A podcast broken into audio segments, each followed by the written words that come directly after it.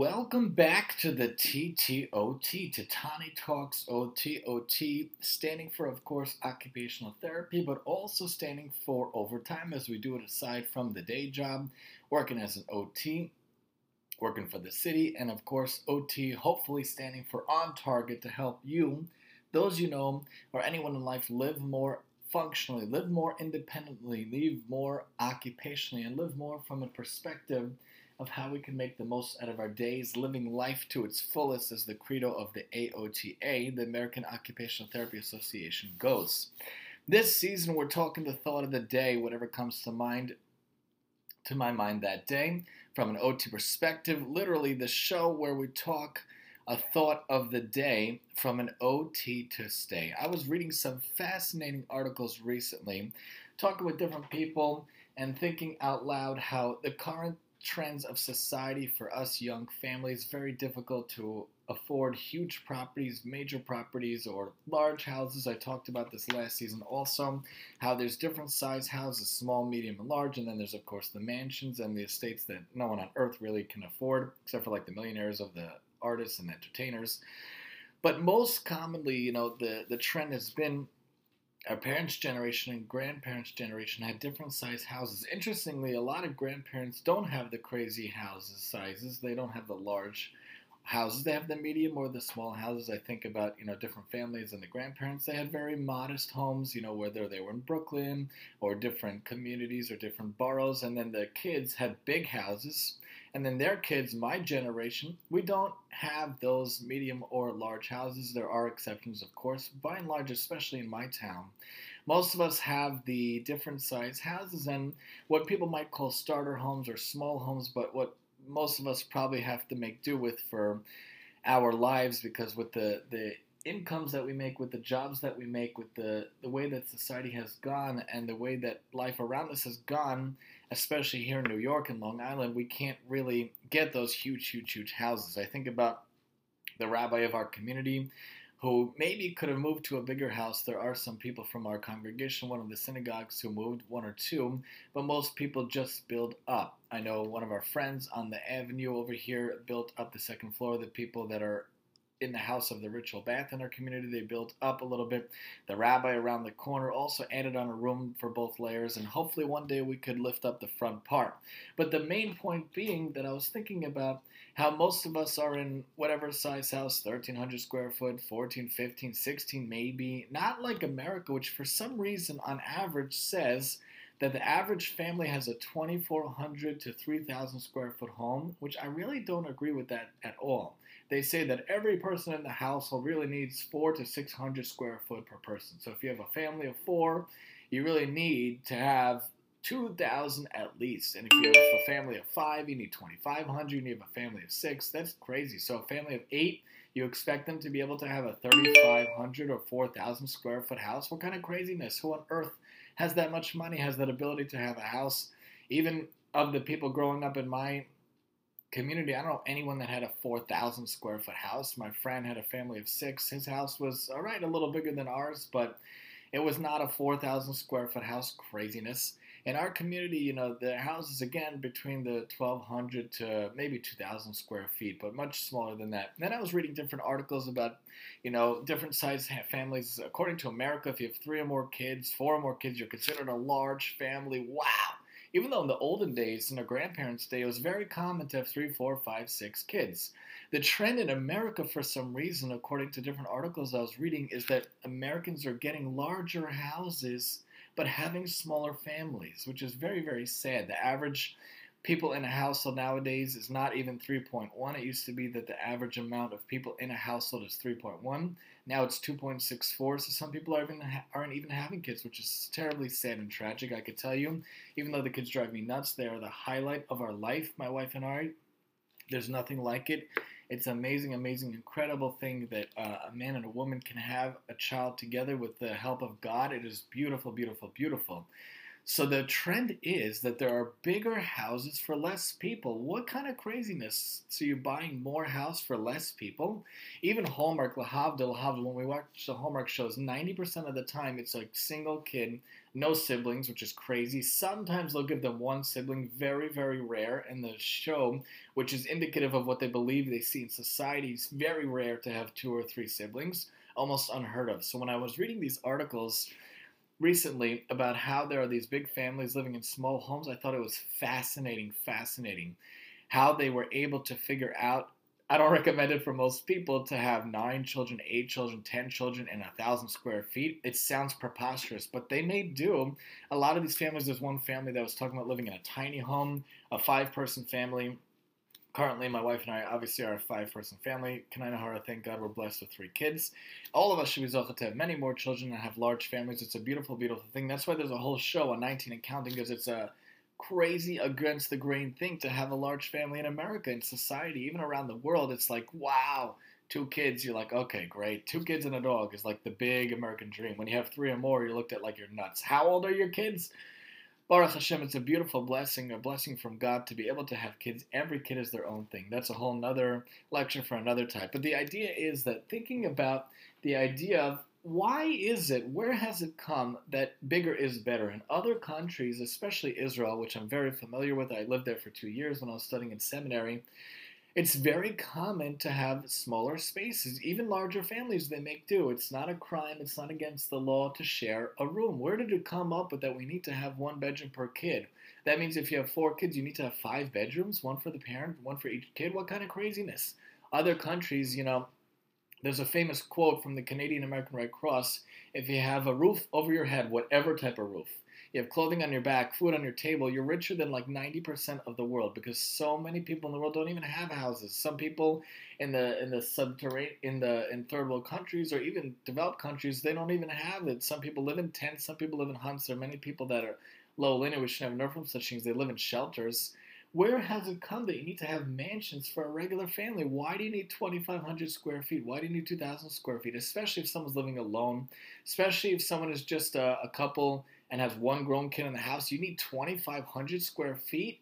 One study was saying if you go across the study, it was longitudinal study, like 42 families were studied for a period of four years, and they saw and they looked out to see sociologically how much of a house was used. So this family, for example, had a beautiful 2,500 square foot home. They had a huge patio, huge indoor porch, huge living room, huge dining room, family room, den, um, kitchen, and what areas of the house were used. So they, they, they did these studies and they did these graphics, and you look at a picture and you see the red dots are where the members of the household, and this is maybe a three person household, maybe four, maybe five at most, because of course that's the current trend. Otherwise, you're looked at as crazy for wanting to actually have children, which is a huge mitzvah in Judaism, a huge, beautiful, wonderful thing to do.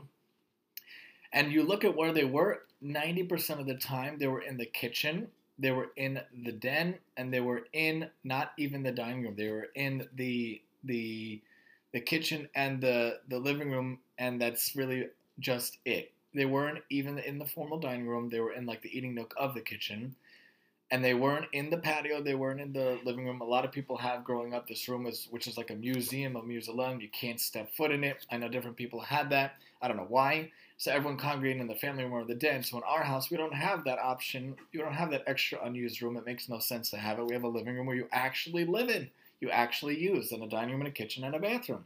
And zehu and that's what the studies found. The study found that across the board people congregated in the same thing. Whether you had a house that had 15 rooms on the first floor, whether your house had three rooms on the first floor. Everyone congregates and tends to spend the most time in the kitchen, the dining room, whatever's considered your living area, where the couches are, where the TV is. We don't have a TV in the living room, but that is where everyone congregated. So the question is why is there so much unused area? There is a movement called the minimalist movement and the living small movement where people think about going from massive houses to smaller houses, and there are many benefits why. It's called living in a minimalistic way, and that's not just with uh, possessions, but even even in your living environment. Because if you have a, a, house that has 2,500 square feet, and some people say, yeah, I'm in every room in the house, because you force yourself to be in every room in the house. If you had a smaller house, you wouldn't have to spread out your clothing, spread out your toys, spread out your utensils and materials and possessions throughout all of the house. You use what you need to use. It's very easy to declutter when you have to. A family of nine was saying they have seven children. They went from like a 3,400 square foot to a 12 or maybe 1,500 square foot home, and they loved it. They were able to declutter. When you have a small surrounding, it forces people to have to work things out. You can't run away. There's nowhere to run to. You have to interact. You have to eat together. You have to each do your own whatever version of play, whether someone on the Xbox or someone playing with their dolls or someone playing with their Legos. Otherwise, you have so much unused space and it's less costly. The mortgage will be cheaper. The bills will be cheaper. The heating, the electric, the the the the cooling will be much cheaper. There's much less use, and you don't feel the need to have to fill up a home. If you have a home that has six rooms on the first floor and it's massive, you're not going to let it be bare bones, right? You're going to want to put pictures. You're going to want to paint. You're going to want to color. You're going to want to put on furnishings and furniture. That's a lot of money. Whereas if you have a house, a modest house, a small house and you figure out you're creative how to fit everyone in, it's much less expenses. My mortgage is what some people pay rent in different boroughs of New York. Isn't that amazing to be able to have a space that you buy and call your own? That's actually a house, whether it's small or large or whatever, and that is able to be the same price as someone pays in rent. And what are they paying for a one bedroom in rent? Crazy. It also fosters the, besides from money saving and, and interactions, it fosters a cozy ability. You get to figure out how to make use of your space. I talk about it on a lot of the show over the years, over the seasons, what we did to maximize the space. Recently, you know, we switched over the, the coat closet. We added hooks. We put on a um, we put on the curtain instead to make it more accessible. I talked about how the ottoman itself has space. I have boxes for the different tours along the walls of the room of the living room besides for our big sectional couch, and I talk about how we have the the piece in the dining room, the two pieces, and how we added the cabinets in the kitchen, how we added the the pantry type of Rubbermaid in the basement. Different ways of maximizing your space. Space. Being minimalist is thinking, how much space do I really need? And does so much space make me really happy? What could I do if I cut down on space and added in into my wallet? Now, a lot of us, many of us nowadays, especially through the pandemic, had to figure out how to really live, how to really save, how to really get by, especially for those of us who pay private school tuition in the Jewish community. We have to cut down on other things because we need them to have that education. We need them to be able to get the learning, get the experience. So, what can we do? Where can we save? We have one car, a minivan. Over time, we did different projects of updating the kitchen and the driveway with many different various factors of how we got help to do it. But the question is, how can we live minimalist? How, how much stuff do we really need? Does each kid really need their own room? Does each kid really need to have 17 sets of clothing? Does each kid really need to have 45 different toys? Think about the idea of the movement of what really, really brings you joy, as Marie Kondo explains on Netflix. I never actually saw the show, but I know the idea. If it doesn't bring you joy, don't keep it. And recently, we went through stuff. Recently, we took down a lot of toys into the basement that are not used. Keep things around you really need. How much space do you really need? Think about being minimalist in design. You know that a lot of people in Europe don't even have pantries, don't even have chest freezers. They have a small fridge, a small freezer, and they buy for the week what they need. They don't stock up for 10 years in advance. For some reason in America, bigger is better. This 2,500, 3,500, 4,500 square foots. You have to have a massive fridge. Our house doesn't allow that. Our house is a 30 inch wide fridge. We only have up to 68 inches for the fridge freezer combination. I do want to switch to the bottom freezer, and I found one model that fits in the color scheme of white, like our kitchen. We do have the chest freezer in the basement, but other countries don't have that. Especially in Israel, I've talked about before. Most most families live in apartments. They don't have houses, and if they do have houses, it's a semi-attached. One side shares a wall with someone else, and even so, it's a living dining room combination, and the kitchen is right there. Sometimes they'll have an extra room on the first floor. Upstairs, three, maybe four bedrooms, maybe a basement, not usually an attic. Different cultures, different societies, especially when there's a lack of space, they don't have the ability to do such things, to live such ways. Why is it that in America it is such a thing?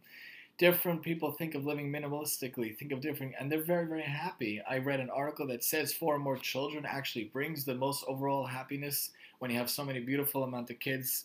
Obviously, everyone has to make their own decisions, but um, you could always feel free to, feel, to continue the conversation. Reach out to me, maximumtee at yahoo.com. But there's so many people in my two years of studying that, that I visited that do live in apartments and they're very, very happy. As long as you have that roof over your head, you have a place to sit, you have a place to eat, you have a place to sleep.